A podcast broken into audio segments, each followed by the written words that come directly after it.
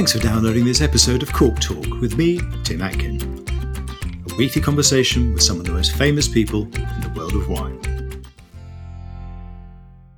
This podcast is brought to you in partnership with Nomacork by Vinventions. Driven by a commitment to innovation, the new plant based Nomacork Green Line offers significant improvements in wine closure performance. Thanks to a rigorous oxygen ingress rate, you can decide which cork is best for your wine, whether it's for young and fresh wines or for those with aging potential. Maureen Downey has been described as the Sherlock Holmes of wine, an expert in exposing fraud and counterfeiting around the world.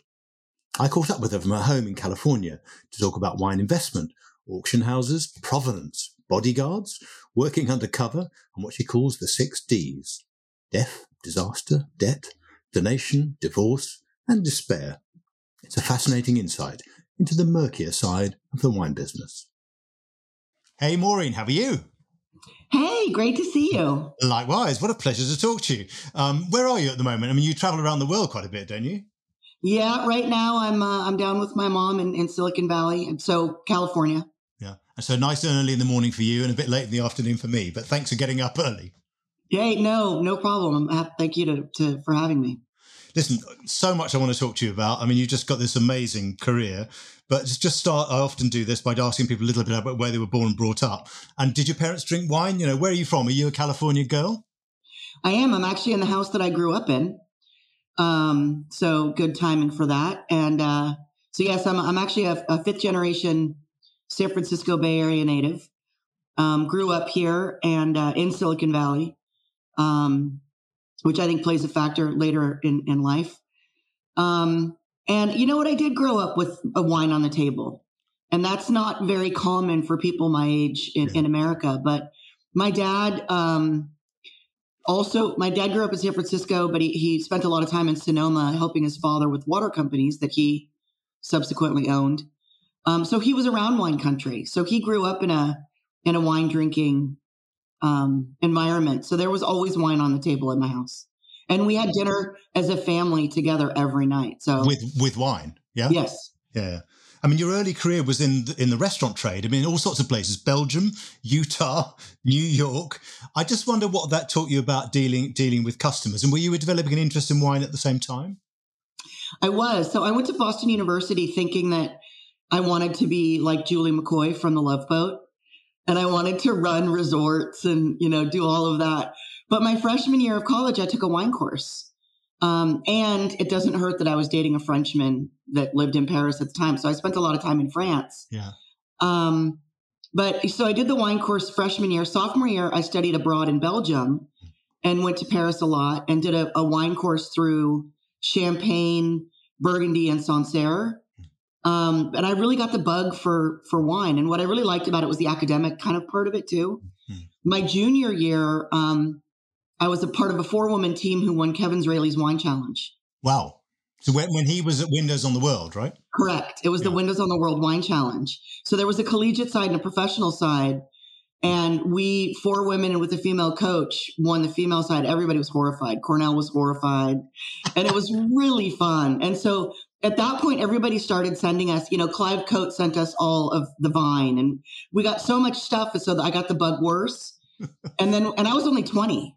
Wow. So you're already a good taster, right? Yeah. Um, no, at the time it was just you know just knowledge. Hmm. But my coach took us out to this wine bar and we got to taste all these wines we had never had. It was really fun. Hmm. And then when I graduated from college, I took a, a Sterling course, a, a, course at Sterling that was run by master sommeliers. It was the equivalent of the master som the you know the entry level sommelier exam. And I did really well on that. And so Evan Goldstein called me and said, you know, I need you to come talk to me. So I went and saw him in Napa and he said, you know, you did really well. We want you to take the advanced master sommelier. So I took the advanced master sommelier at the age of 23. Wow. Um, but I had been sledding with a bunch of cute Austrian boys in Utah. And so I had wiped out my ankle and I was on crutches. So I could do the tasting and I could do the theory, but I couldn't really do the practical. and after I did the exam, so I'm I'm 23 years old. Fred Dame came out. I'd never met the man before, and he sat me down and he said, "Okay, you are one of the best natural tasters I have ever seen. You are moving to New York or Las Vegas. Which one is it?" So you had to give up the cute boys in Utah, right? Yeah, yeah. And then three weeks later, I had a job at Tavern on the Green in New York. So I was working in restaurants for a few years. Yeah. And how did you move into the auction world then? So Fred came back into town, and I had run, you know, I had been a manager at the number one restaurant, you know, con- by Condé Nast and Lespinasse, and and then you know one of the top Italian restaurants, Felidia. And he took me out to dinner, and he said, you know, congratulations, well done, you. This is not why we moved you to New York. There's another advanced exam in three months, and you're taking it. And I was like, well, okay. So I decided that I was going to kind of take the summer off and study. But I, I, you know, kids today have it so easy, don't they? They have Coravins, they have all these easy ways to taste. We had to open an entire bottle mm. to to taste it, so it was expensive. So I went into Morrell and Company to get a job, just like a summer job at the retail shop. And long story short, I ended up in the auction department, and this was mid 2020. So it was the auction world was was brand new. And then you went to Zachys and you went to Bonhams, right? Didn't you? So you Correct. were in the auction world for a while. Yeah, we still are. Well, so and and it's important that you know auctions were only became legal in New York in '96, mm. and they only started in '98. Mm. So um, I was at Morrell and Company at the time. There was Morrell and Company, Christie's and Zach, or Christie's and Christie's was with Zachys, and Sotheby's was with Aulden Cellars. Mm. And then when Christie's and Zachys split, and Christie's was able, or Zachys was able to open up their own auction department. I became the first employee there and kind of set up the this, you know, protocols and everything. But by then, I was already like finding fakes. I was going to say that. Did you have a sense? I mean, how seriously were auction houses taking the whole counterfeit wine scene back then? Was anybody even aware of it? Um, they were aware of it. Like there were rumors that this Hardy Rodenstock guy, who actually I think taught me how to authenticate, hmm. um, was counterfeiting wine. Hmm and it's it was undeniable that there was that there were counterfeit wines. I mean, there was a bottle of Petrus that I found one day in like remember the early not the early days, but it, the Ch- Chilean glass used to be kind of blue and, mm. and light sometimes.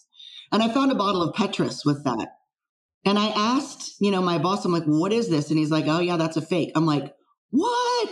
There's fake wine. Like, so that's when I realized it.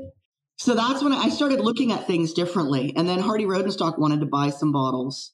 Hmm. And he sent me a fax with all these questions about these bottles that we were selling. And eventually Peter Morrell said, Oh, you know, they say he counterfeits wine. Hmm. And I realized that he was having me authenticate bottles to buy, hmm. but from the mind of an authenticator. So that was a game changer. Then I started looking at things very differently. I mean, you left Bonhams in what, 2005? and you founded your own business, Chai Consulting, where you still are now. Did you see a gap in the market? I mean, by then, was the whole thing becoming a bit bigger?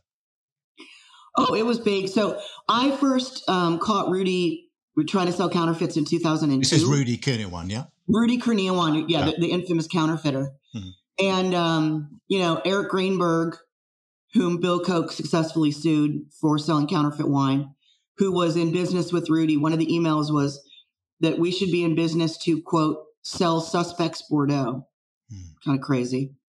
Um, and all of these were being, you know, the, the the main driver of it was the auction house Acker Condit with John Kapon. So it was a it was a an open secret in the industry that this was happening. Hmm. Um, there were no there there were no surprises about it, hmm. and I started seeing it get worse. And in 2005, when Rudy had the Amazing Grace sale, where he allegedly had had um, just under three cases. This is a direct quote from John Kapon mm-hmm. about 1961 Latour Pomerol. Mm-hmm. Don't worry, he has just under three cases, all from the same importer and in his possession for decades. Mm-hmm.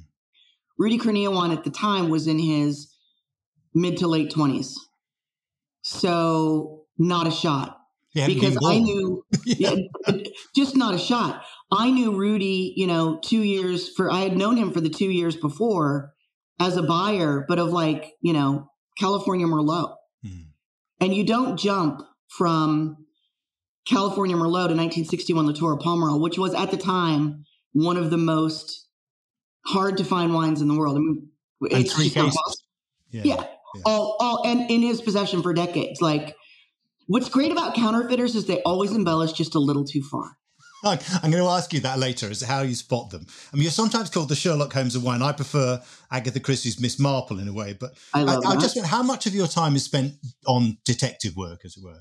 So, you know, at this point, I have a, a, a strong international team of authenticators. We're actually meeting, eight of us are, are going to meet in New York uh, week after next to do a fairly large job at two different locations. Um, and I spend a lot of time looking at bottles and doing reports. I would say about 50% of my time, maybe less, maybe 40% of my time. Yeah. Most of my time is actually spent doing cellar management. Um, you know, I, I, I help acquire, I help source Hmm. wines. I manage, um, you know, the actual physical collection, keep the inventories, you know, barcoding, all of that fun stuff. Um, and then one of the things that I'm heavily involved with right now is building legacy cellars. Tell us about those. How do those work? So, you know, people who have a lot of what this is a, a classically European thing, but some smart Americans are getting into it. I like collectors. I like working with people that drink their wine. Hmm. I don't rather, like rather than sell it on. You mean? Yeah, yeah. Yeah. Um, because there is an art and a love. And, you know, a lot of what I do in terms of authentication is about protecting the producers and Mm. and people that just speculate don't have a lot of respect for the producers, I don't Mm. think. So so I really prefer working with these kind of people. So one of my clients has six grandkids and he wants to build up a significant amount of wine in each one of their birth years. And so then they can drink it, right? yes, you know, I mean right now the youngest one is one and a half. So okay. I'm buying futures. I'm not buying. He's Lucky buying. I'm- grandkid, right? Yeah, they're all grandkids, yeah. And then you know, there's a couple in London who have some kids, and they they want to build up a collection, and Yeah. so that's the fun part. Yeah. I mean, you also appear as an expert witness sometimes, so well, often in, in, in court cases, yeah? I mean, sometimes for the government or sometimes for, for litigants. Um, yeah, I've done. You know, I, I have. I've, I've done reporting for the DOJ, the Department of Justice, yeah? DOJ? Department of Justice yeah, in the United yeah. States, but I I do a lot of expert witness. Um, on you know against Rudy Kurniawan in particular, I started working with the FBI in 2008 on the Rudy Kurniawan case. Mm. He was arrested in 2012. Wow. Um, so I'm from 2002 when I started calling him out to 2012. That was a long and That's lonely four time. years. Wow. Well, it, but I started calling him out in 2002. So I had, I was 10 years in. Yeah, yeah. Um, but I do a lot of cases where like wi- the wineries that burn down out here, Mm.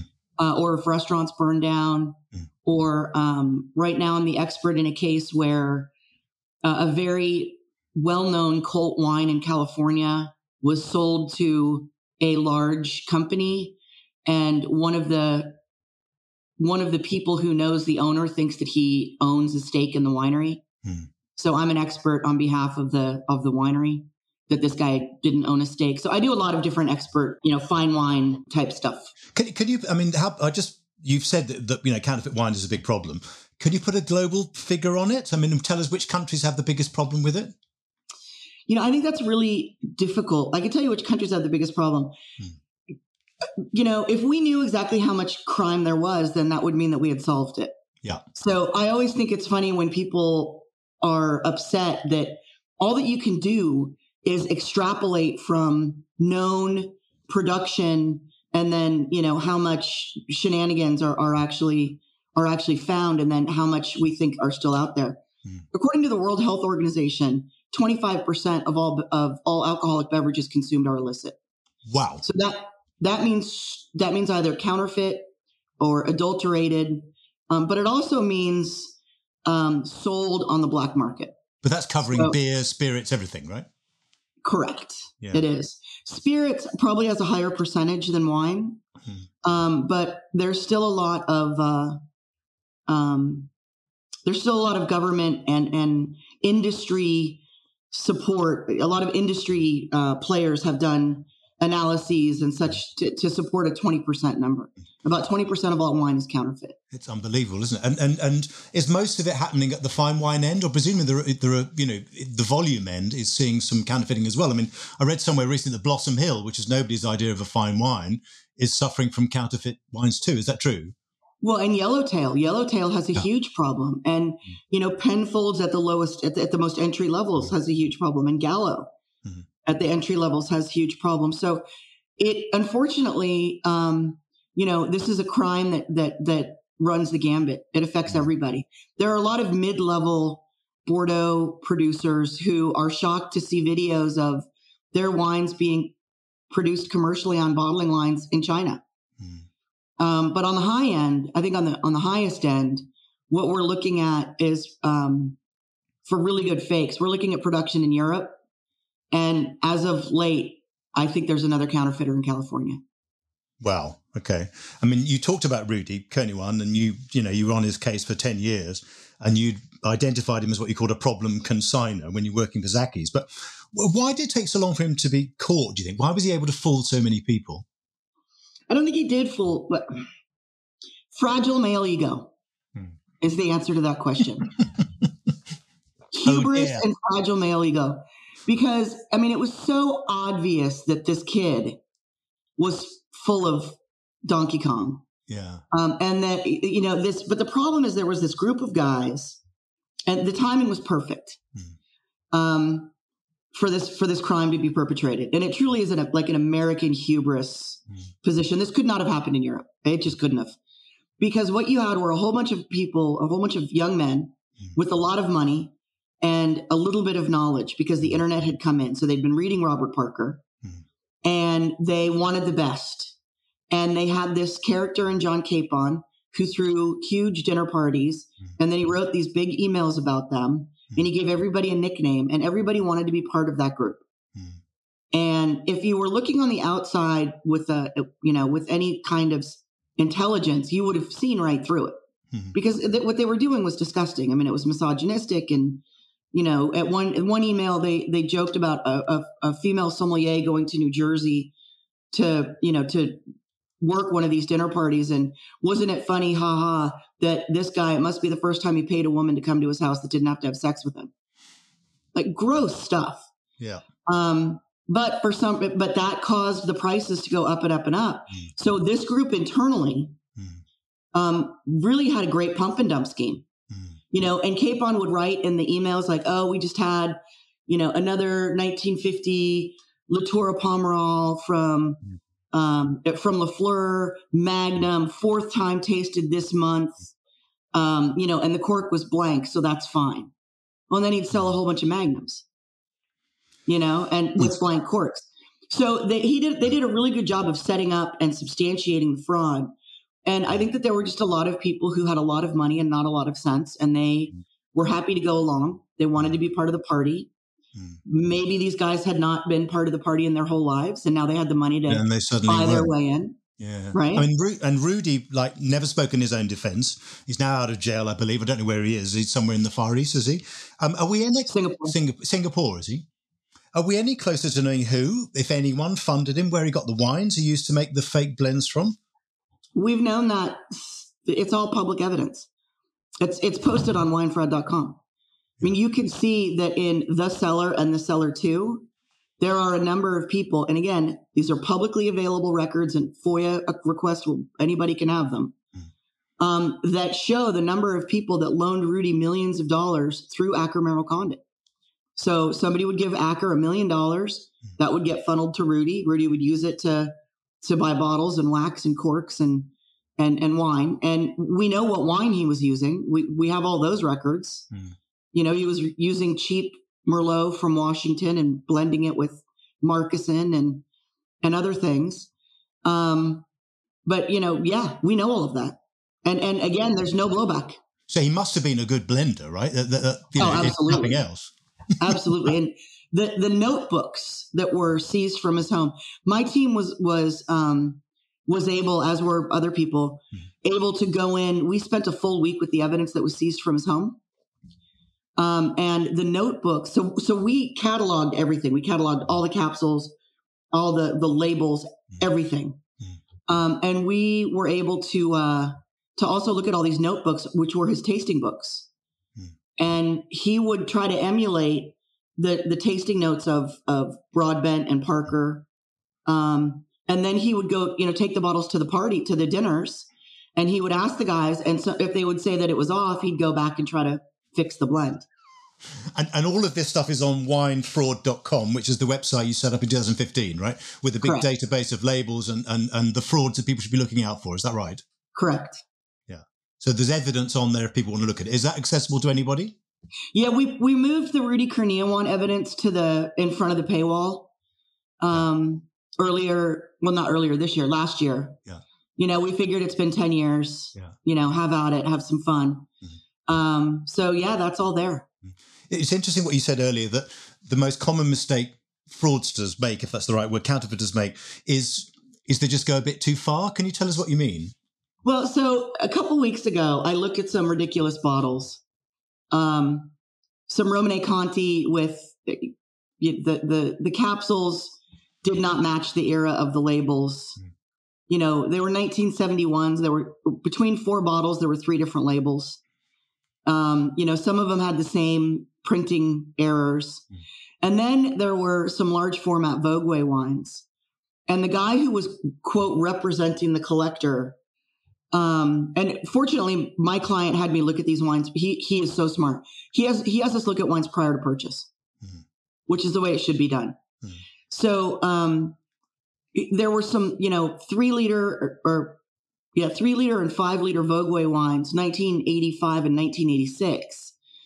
And so the guy got talking, and I let him go. I let him tell. I let them tell their their stories Mhm. because they end up burying themselves you know, he ended up saying, "Oh yeah, you know, my the reason that it's number one of three serial number is that you know my my friend, you know, who I'm representing was such good friends with George de Vogüé.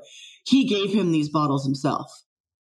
George de Vogüé died in 1986, so there's no possible way that a 1985 five liter Musigny was given unless he got it from a ghost. so, you know, things like that are, are pretty great. And and you just let people talk and they'll, you know, they'll talk. I mean, I already had a lot of issues with the bottle, but to have a fantastical tale like that is even better.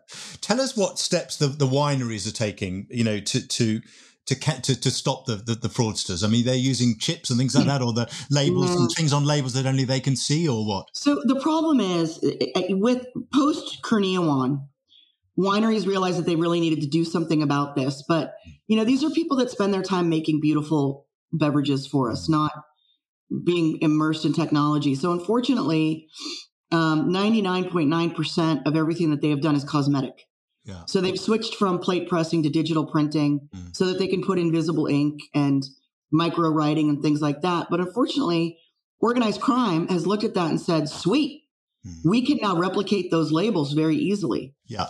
And an organized criminal, you know, organized crime guys have also looked at it and said, okay, look at all these people that get caught doing wine fraud. They get a slap on the wrist. Mm. If you get caught trafficking drugs or humans, you go to jail.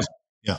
Yeah. So, uh, you know, even people that get caught selling counterfeits really only get a fine at max, especially in Europe.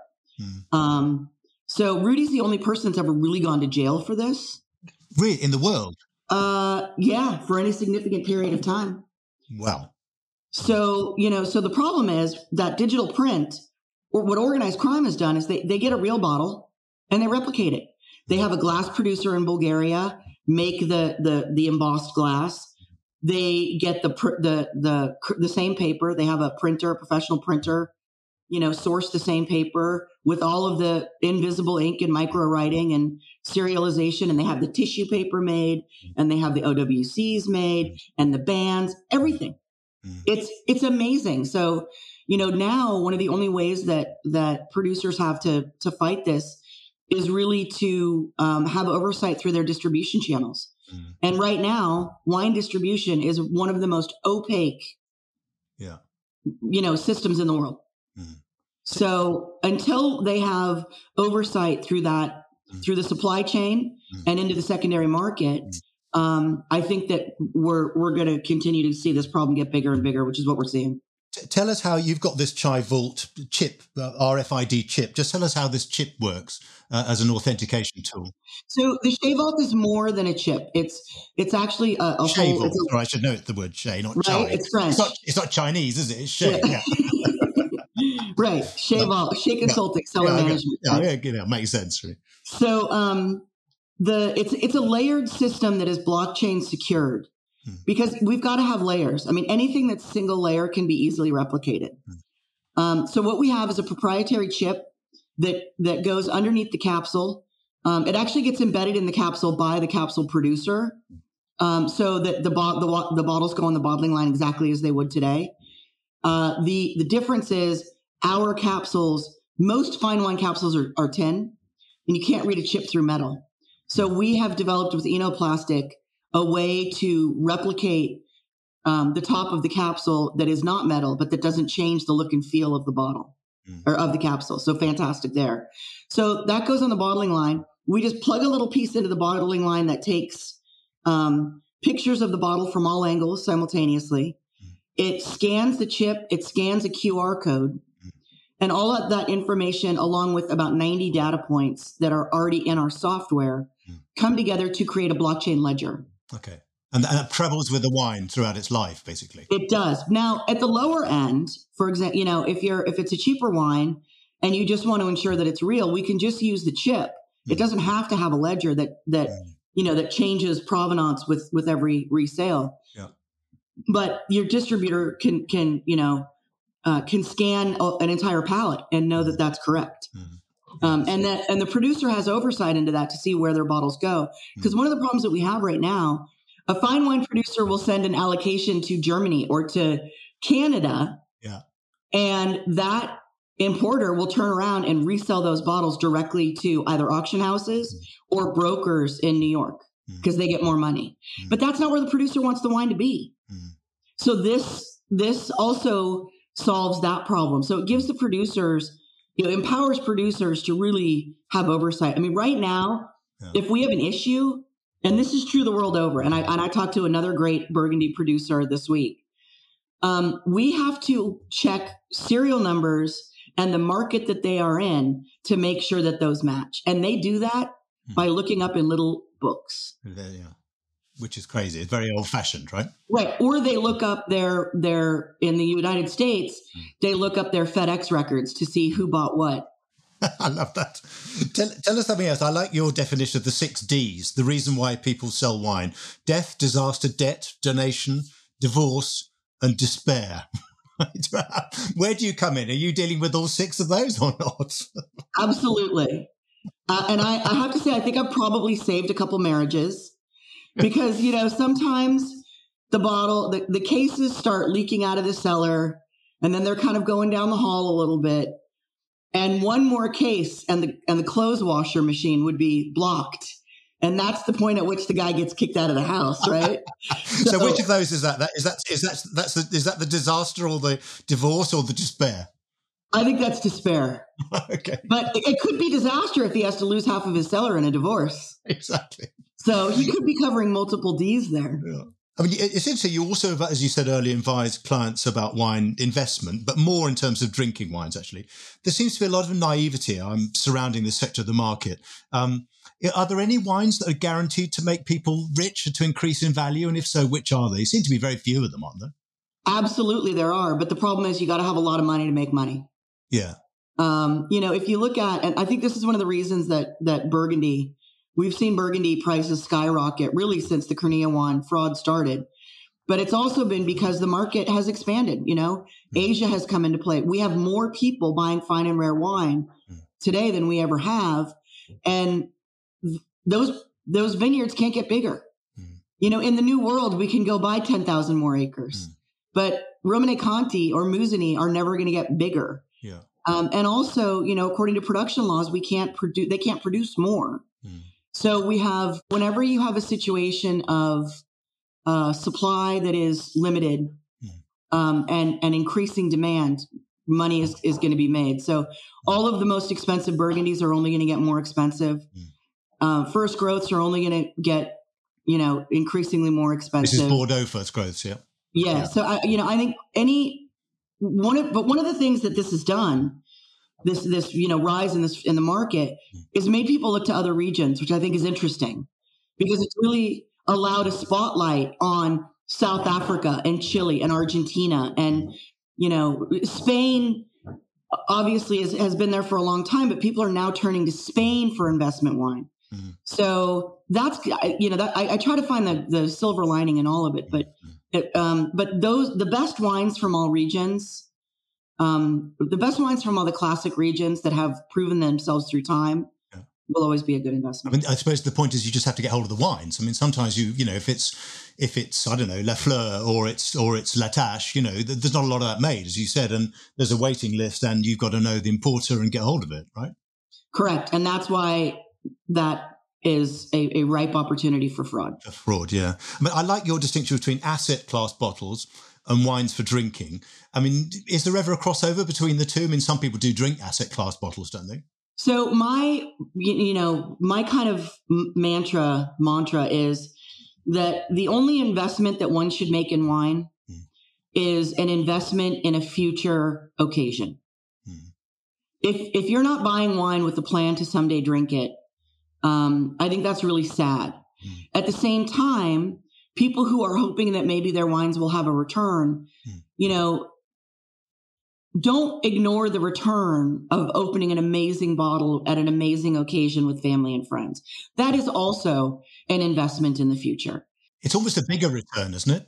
I think, well, yeah. It, money can't buy the best experiences. So sometimes I think it's really important that people have a right mindset and that they're so like these these people who are building legacy collections. Mm. You know, they're they're building future experiences. So I, I, like to look at investment that way rather than just monetarily. Not just cash, yeah. And I think it's yeah. a good point. Do, do, you think people should be wary of buying wines at auction? I mean, you work for three auction houses. What advice would you give to people who are buying at auction? Um, I think most auction houses today are, are more careful than uh, than most retailers. Yeah. You know, one one of the problems that we've had with this expanding fine wine market is that everybody who's worked on the floor of a restaurant for six months thinks that they're an expert in fine wine because they've opened up one Vogüé um, and they think, "Hey, I'm gonna I'm gonna be a broker now."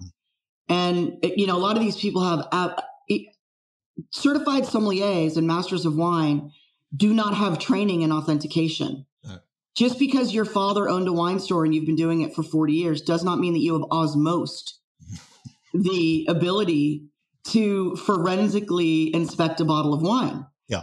Um, so I, I am actually at least we know that auction houses, because they're under a microscope, go through the process of vetting wine. Yeah. Many brokers will get an email and they'll forward that email until somebody somewhere down the chain finds a buyer and then the wine is shipped from someplace else. They've never even seen it. And they won't check the wine. No. The wine is never looked at. Yeah. So I'm actually mm-hmm. more afraid of of most retailers and and and brokers than I am of auction houses. It, it, that's interesting, isn't it? So the auction houses are under the most scrutiny, really. Correct. Yeah. People are looking at them and expecting them to be baddies. So you know, people are they've got the light is has been you know is, is shining on auction houses. Mm. Although some of them are getting sloppy again. Mm. I think a lot of people have uh, they they've gone through the the malaise of getting over the Kurniawan fraud, mm. and um, they now Eh, things are thing, things are getting sloppy again. Is the best way to put it. Yeah. I mean, you, you, tell us a bit about living in California because you're something of an expert on the state's wines. I mean, just quickly, I just wonder how you see the, the, the, state developing, the industry developing over the next 20 years, particularly with what's happening with climate change and the fires we're seeing. Um, you know, are we going to see a different California emerging from that? Um, you know, I think with time, and one of the one of the things that the the old world has on us is a, is a couple thousand years in terms of what grapes go with what soil. Mm. And you know, interestingly, the Napa Valley, the Napa Valley itself um, contains more soil types than are found in all of France. Mm. So, kind of interesting. Um, I do think that we're going to see a change. I think that you know we're going to see the wines from the north, um, you know, picking up more. If you want high acid, you're gonna you're gonna go more to Oregon and Washington. Closer to the ocean, right? Well, and closer to the ocean. Fortunately, the the mitigating factors of the ocean do help to affect climate change. And as long as the growing season can stay long enough mm. for grapes to reach physiological ripeness, mm. Um, I, I, think that we're going to be okay if you're if you're coastal. Yeah. I think the inland wines are getting pretty. You know, they will be getting pretty jammy. Yeah, yeah. But there's a market for that. Yeah. You know, as, and as cheap wines, right? Well, yeah, but as people go from you know Coca Cola to wine, hmm. that jammy wine that you know this is the phenomena that we saw in the 80s where people they first went to the uh, the jammy australians and then the jammy california and then then they try the rhone and then they go to bordeaux and and then they come back to classic california so it, it, the, the market will figure itself out i mean you, you've been named as one of the most 50 most powerful women in wine I, I just wonder what, what is it that makes you so good at your job? I mean, attention to detail. You've got an acute bullshit filter? do you think do. you think you'd have been a good policewoman somewhere down the line or not? Totally. I would have been an amazing lawyer. I mean, I spend what do I actually spend my days doing? Working with lawyers. Because yeah. whether it's about counterfeit wine or wineries that burn down or people that think that they own wineries, I am I'm always dealing with lawyers. Um, I think I'm good at authentication because I have a bit of a uh, uh, photographic memory, ah. a little bit of OCD. Yeah. So once you've seen a label, you remember it. Yeah. Yeah. Details stick in my head. Yeah. And um, and I'm tenacious. Yeah. And you have to be tenacious to fight fraud. You got to be patient. Also very patient mm. because it takes a long time for this stuff to to actually come forward. But I'm patient. Took 10 years with Rudy. Mm. But you got you know? in the end. Yeah. I, I wonder if you've ever been scared doing your job. And there's some pretty nasty people involved in counterfeiting wine, I'm sure. I mean, yeah. do you ever need a bodyguard when you go to places? I do. Yeah. I've, so I've been physically assaulted. And uh, if I go to a big tasting now, like a La Paulée or something, I will take a bodyguard. And I've needed it. I, he's he's kept John Kapon away from me before. What? So people have come up, started shouting at you? Oh yeah. Oh, I I totally. In the middle of La Paulée one year, John Kapon just went nuts on me because I had I had a little handheld microscope and I was showing people, yeah, see the pixelation on there? That should be plate pressed. And there were people from his table that were asking me and they bought the bottles from him and he didn't like that very much. No, exactly. I mean, you know, as you said, you've got to be tenacious, but you've got to have guts as well, haven't you? I mean, that must yeah. be quite scary, isn't it, when you, you think these people are after you? That's not scary. I, I've, I've gone undercover for the FBI. That was scary. But it was also really fun. Can you tell us more or not? No, no, totally. I mean, I went in to check out these guys, and they mic'd me up. And my co- if I had said the phrase "Bill's not going to like this," they would have stormed the building. And I had to check in every 15 minutes to tell her that I was okay. And you know, I'm acting like I'm looking at wine for a guy that wants to buy it. And then the debrief was the best. I mean, it, it, there were like 40 people apparently following me. We were driving out afterwards, and I got in my car and I'm driving and I, I thought I was on a text message just with the FBI agent that I work with. And all of a sudden it says she turned the wrong way. And I'm like, who's on this text? And then there was another text. It's okay. We got her. And then a couple minutes later, I'm driving on the freeway and somebody else goes, this woman drives like a crazy woman. And I was like, who are all these people? God, I mean, it's quite exciting, the world of counterfeit wine, isn't it? It's, Listen, yeah, it's kind of fun final question apart from drinking wine uh, which i know you do you do do you like cooking what else do you do in your spare time i love cooking cooking um, I, I, you know making mise en place hmm. and this is going to be weird but i i do puzzles. Puzzles? Especially wooden puzzles. I rip through uh, about a, a, one and a half wooden puzzles a week. It's a very expensive habit i have to tell you. So maybe but that's kind of the like, ocd thing again. Is it or that attention to detail? It's but it's all of those things but it's it's it's akin to meditation because i can just sit there and immerse myself in the puzzle and not think about work or life or anything else. I have a nice glass of wine and i can you know do a landscape or whatever and that that is seriously my jam and how many of those are you doing a week one to one and a half i, I can get through about 500 pieces a day this is an expensive habit, isn't it? It's so expensive. and but the puzzles are amazing. At Liberty Puzzles and Nautilus Puzzles, they're these thick wooden puzzles and they're they're just fantastic. Maureen, listen, I mean, what a story. It's been so great talking to you.